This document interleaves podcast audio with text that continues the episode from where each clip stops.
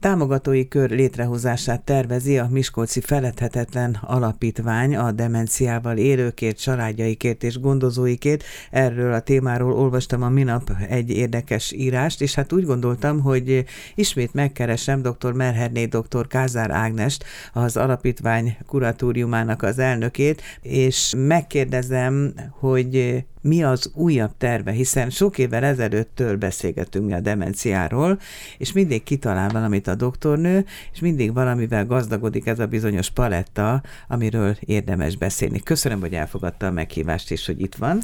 Köszönöm szépen. Mindenek előtt a Feletetetlen Alapítványról beszéljünk. Ez mióta létezik, a neve sokat sejtett. 2019-től létezik maga az alapítvány. Eddigi tevékenysége során kevésbé közéleti szerepet vállalt, mint inkább eh, különböző felméréseket, kutatásokat végzett az alapítvány eh, az ügyben, hogy hogyan és miként lehetne segíteni a demenciával élőket, és nem is csak őket, hanem inkább a családokat, akik mondjuk súlyos demenciával élőket otthonukban gondoznak.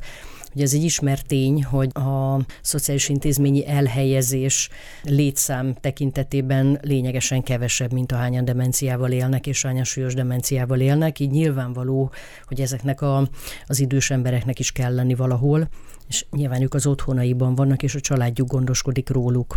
Nem csak az elhelyezés nehéz, meg hosszú a várólista, hanem ugye él a köztudatban egy olyan felfogás is, hogy nehezen adják be, ezt a csúnya szót használom, vagy válnak meg szeretteiktől, és viszik be ilyen otthonba, mert ugye attól függ, hogy milyen stádiumban van ez a demencia az illetőnél, és hát úgy gondolják, hogy ott leszedálják, nyugtatózzák az illetőt, és nem akarják ilyen zombi módon látni a hozzátartozót. Sokakat ez is visszatart. Biztos így van, bár én jó néhány szociális intézményben dolgozva, azért nem ez a cél.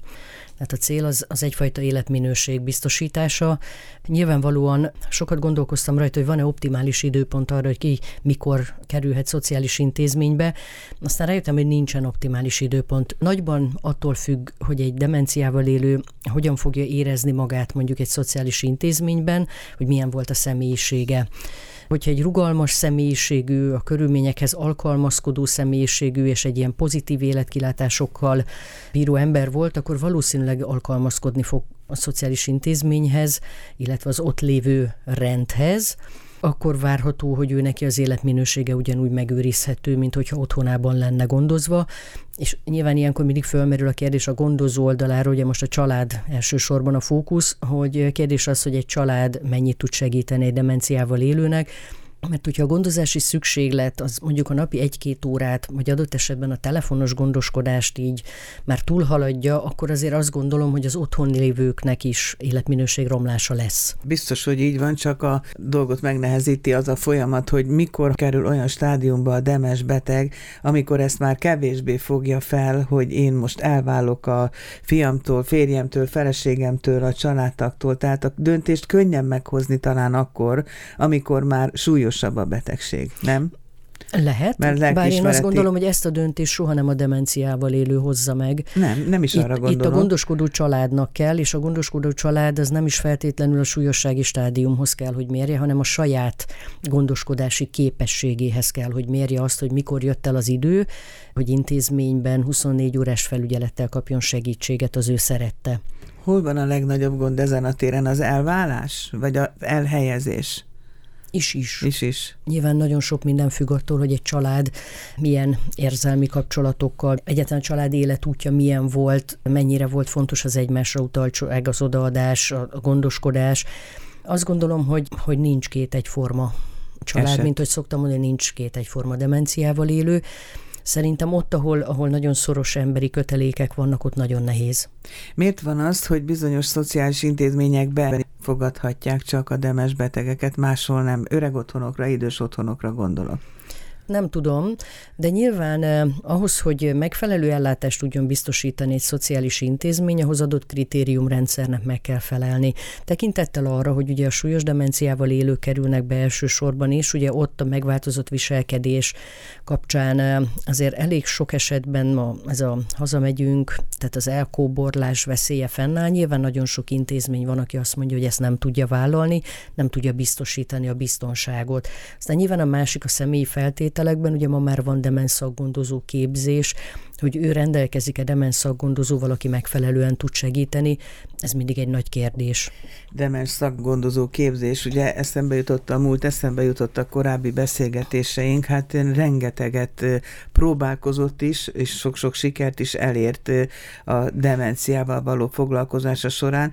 Előadásokat tart, találkozókat tart, meg működtetett házat is tulajdonképpen, ha jól belegondolunk, és az egy olyan nagyszerűen induló vállalkozás volt, ahol a finom motorikus mozgástól kezdve annyi mindenre figyeltek, nem is értem, hogy erről ma miért nem beszélhetünk, mert hogy ez a ház nem működik. Nem működik. Hát ennek sok oka van, de, de azt gondolom, hogy igaziból a Covid az egyik oka, és a másik, amit de nekem, de COVID elmúlt, amit nekem nem? kellett belátni, hogy ez teljes embert igényel. És, Ezt hogy érti? Hát, hogy az úgy nem ment, hogy én naponta dolgoztam 8-10 órát, és akkor még azután az ügyeit intézzem a háznak. Nyilván az alkalmazottnak a dolga az volt, hogy ő a demenciával élőkkel foglalkozzon. Nekem kellett volna a háttérmunkát végezni, ezt én nem igazán bírtam fizikailag, és aztán ami, ami egy ilyen érdekes tapasztalás volt, hogy nyilván ez egy nem állami intézmény volt, és hogy ma azért nem divat az idősekért fizetni nem tömegével, vagy legalábbis itt a mi környékünkön nincsenek családok, akik ki tudják fizetni a valós térítési díjat. Érdekes, hiszen olyan nagy szükség van rá, és hát rengeteg érintett van, de hát nem akarok leragadni ennél a példánál, de sok mindent emlegethetnék. A film készítéstől kezdve a vidéken való megjelenés, az Alzheimer kafék, tehát azért eredmény van. Az imént ez a demens szakgondozás is az eredmények körében sorolandó. Hát ez egy létező képzés, nyilvánvalóan fel kell ismerni azt, hogy ez a probléma, ez itt kopogtat, és hogy ugye ma azt gondoljuk, hogy itt 2030-ra 65 év felettiek körében 30%-ot el fog érni valamilyen mértékű dementálódási folyamat. Tehát ez egy nagyon közeli, komoly problémának mutatkozik hogy ebben most az állami szerepvállalás mennyi és hogyan tud működni, nyilván ez megint egy nagyon nehéz kérdés a jelenlegi gazdasági viszonyok között. Említette ugye, hogy 19-től létezik a Miskolci Feledhetetlen Alapítvány. Milyen eredményeket mondhat magáénak? Főképpen kutatással foglalkoztunk eddig, és most indítanánk el egy országos kampány pont a kutatás eredményeiből kiindulva, hogy tulajdonképpen a segítséget egyrészt házhoz kell vinni, magyarul a családokat, akik demenciával élőt gondoznak, valahogy fel kell keresnünk és segítséget kell nyújtanunk. Tulajdonképpen az eredmény az egy nem tudom, hogyan mérhető egy alapítvány munkájában, de én azt gondolom, hogy, hogy most ez lenne az egyik irányunk, hogy, hogy házhoz vinne a segítséget, és ugye nyilván ehhez toborzunk most memória követeket, mondjuk minden megyében egy négy-öt fős csapatot szeretnénk, hogyha összeállna, akiket megfelelő képzéssel fölkészítenénk arra, hogy akár a megelőzésben, akár a szűrésben, akár pedig az otthongondozás tanácsadásával egy picit segíteni tudjunk gyakorlatilag bárhol az országban. Kik a tagjai ennek az alapítványnak, mert úgy fogalmazott, hogy képzésben is segítünk, tehát nyilván szakemberekből álló társaságról van szó. Igen, abszolút szakemberekből álló társaságról van szó, de elsősorban ugye a képzésben a kutató társammal, tehát akivel korábban az alapítványban a felméréseket végeztük, ezzel kapcsolatban ugye kidolgoztunk ilyen kommunikációs programokat, hogy hogyan kommunikáljunk a demenciával élőkkel, ezeket szeretnénk majd tovább vinni mert ugye mindig ketté kell bontani, hogyha demenciával élőkről gondoskodunk. Az egyik csoport, akik otthonukban még önálló életvitelre képesek, ők ugye stádium szempontjából elsősorban az enyhe és a középsúlyos stádium elején vannak, illetve ugye a másik pedig a középsúlyos stádium vége és a súlyos stádium, ott pedig nyilván a gondozókat kell támogatni. Én nagyon sok olyan Facebook csoportot látok, és nagyon megdöbbent engem az a tény, amiket én ott olvasok, mert hogy ott mindenhol így adják, veszik gyakorlatilag a gyógyszeres terápiát, a gyógyászati segédeszközöket, az ötleteket, igaziból laikusok, akik valamilyen mértékben tapasztalatot gyűjtöttek a demencia gondozás terén, de a legnagyobb döbbenet számomra, hogyan a gyógyszerekkel így megy, hogy neked ilyen tapasztalatod volt vele, akkor ez biztosan jó, hogyha neked rossz tapasztalatod volt vele, akkor az biztosan rossz, és sokkal inkább hajlamosak az emberek elhinni egy érintetnek, mint mondjuk egy szakembernek, emiatt is gondolom azt, hogy mindenféleképpen ezzel foglalkoznunk kell, mert nem gondolom, hogy, hogy gyógyszeres terápiát az interneten szakértelem nélkül gondozói csoportokban kell indikálni, vagy felülbírálni, vagy, vagy bármit is ezzel kapcsolatban megtenni. Eleget szerepel a médiában is ez a téma, és akkor én meg visszakérdezek, hogy megfelelő rangján kezelik ezt a témát, a demenciát? Hát harsogja az ember, hogy fel kell készülni rá, mire kell figyelni. Ne haragudjon, hogy ezt mondom, doktornő, de magányos farkasként a területen dolgozni kevesebb sikert ígér, semmit összefogni. Van erre igény a szakmán belül? Hát én bízom benne, hogy van. Ugye tulajdonképpen a kezdeményezésünket február elején indítottuk el. Jelen pillanatban a, a memória követek száma az 10 fő, ami nyilván egyszerre sok is, meg kevés is, tehát én azt gondolom, hogy egy kéthetes munkával a tíz fő az egy nagyon jó eredmény, különösen megint ugye nyilván én ezt mind-mind munka mellett csinálom, tehát nyilván ebben azért nagyon sok szabadidő áldozat van. Erre De kérdeztem én az előbb, tulajdon... finoman, én nagyon kevés Kázár Ágnes doktornővel találkozom, aki ennyire megszállottan figyel és energiát fektet bele. Én hiszem, hogy ennek van értelme. Én azért most azt látom, hogy, hogy elég sok nyugdíjas közösségbe jutottam el, és hogy itt Miskolcon igaziból valóban a nyugdíjas közösségek megerősödnek és összefognak abban, hogy segíthetnek egymásnak. És aki érintett, azért van ott, mert tudja, hogy onnan megfelelő segítséget kaphat, aki pedig nem érintett, ő pedig jól érzi magát attól, hogy segítséget adhat. Én azt hiszem, hogy most egy kulcs szó került itt a köztudatba, az érintettség, meg nem érintettség. Eszembe jutott az is, hogy sok évvel ezelőtt a feledékeny emberek hozzátartozójának a társasági vezetőjével beszéltem, Himerével, azt hiszem így hívják, és Bizony-bizony az elkeseredés hangja jött át a beszélgetés során, de ez a sok év, ez legalább 14-15 éve, amikor meg kellett kongatni a vészharangot, hogy milyen tempóban haladunk mi tulajdonképpen a demes betegek létszámának alakulása szempontjából a, a csúcs felé, hogy nem is tudom, hogy milyen szót használjak, és nem történt igazán semmi.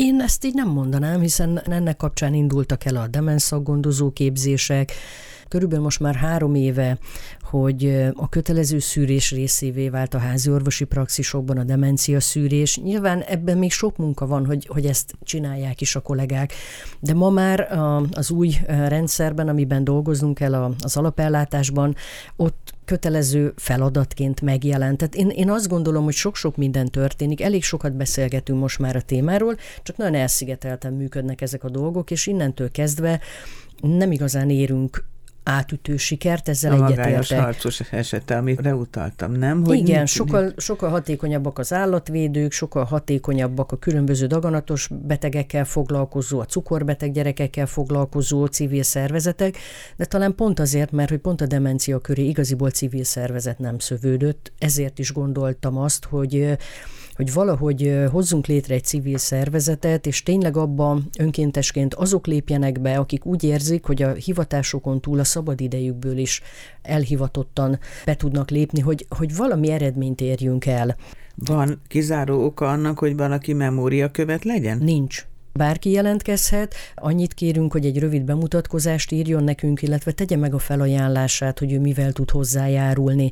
Pont azért érdekes, mert hogy itt nem orvosokról van szó feltétlenül, nem eh, szakemberekről van szó. Nekünk nagyon fontos lenne a marketingbe, hogyha bekapcsolódna marketing szakember, aki valamilyen oknál fogva érintett vagy érdeklődik a téma iránt de például a webdesignertől elkezdve nagyon-nagyon sokrétű kampányszervezésbe, hogy, hogyha tényleg megvalósul ez a mozgó demencia tanácsadó autó, hogy a programokat hogyan szervezzük le, hogyan kapcsolódjunk bele egy-egy városnak, egy városi napjába, és ott hogyan álljon ki ez az autó.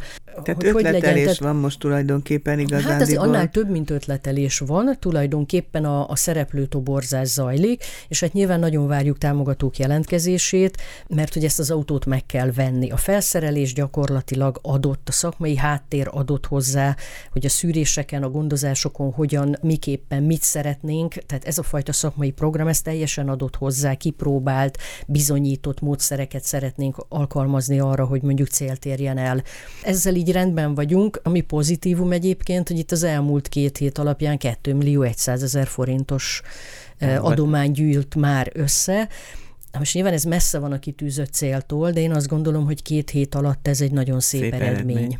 Hát ezért igaz az, hogy most még vízió összefogással valóság lesz, Igen. ugye? Amit úgy tudom, hogy ön készítette, vagy az ön javaslata alapján Nem, át... ezt én készítettem. Ugye megtanultam weboldalt készíteni, mindig tanulok valamit, azért szeretem, és ugye ez abszolút kapcsolódik ahhoz, hogy a, az élethosszig tanulás, mint elsődleges prevenciós módszer, ez nagyon jó használható mondjuk reméljük a demencia megelőzésben, vagy a késleltetésében a kor kialakulásának és reméljük, hogy ezt egyre többen hallják majd, és így töltik a mindennapjaikat is, ennek szellemében, hogy az a bizonyos statisztikai adat az ne előre haladjon, hanem visszafele. Jó ezen, lenne, ezen bár ugye tudjuk, hogy a legnagyobb rizikófaktor, az első számú rizikófaktor az Alzheimer kornak, az az életkor. Minél tovább élünk, sajnos annál biztosabb, hogy valamilyen formában, valamilyen mértékben érintettekké válhatunk. Érdekes kettősség ez azért, mert azt szeretnénk, hogy minél tovább éljenek az emberek, de hát azt is, hogy egészségesen és nekiszolgáltatottan és ne teherként. Még egy gondolatkör, hol lehet megtalálni önöket? A legegyszerűbben az interneten www.feledhetetlen.com és gyakorlatilag itt azt gondolom minden információt feltüntettünk, nagyon várjuk jelentkezését szakembereknek, civil társaságként működő szervezetnek, nem feltétlenül kell szerepet vállalni, csak egyáltalán tömeget képezni, hogy annál hatékonyabbak lehetünk, minél többen állnak mögöttünk, és nyilván nagyon várjuk támogatók jelentkezését is azért, hogy ez az álom egyszer valósággá váljon. Ebben mi azt hiszem, hogy segíteni tudjuk Önöket. Köszönöm, Köszönöm szépen, szépen dr. Kázár Ágnesnek, hogy bejött a stúdióba.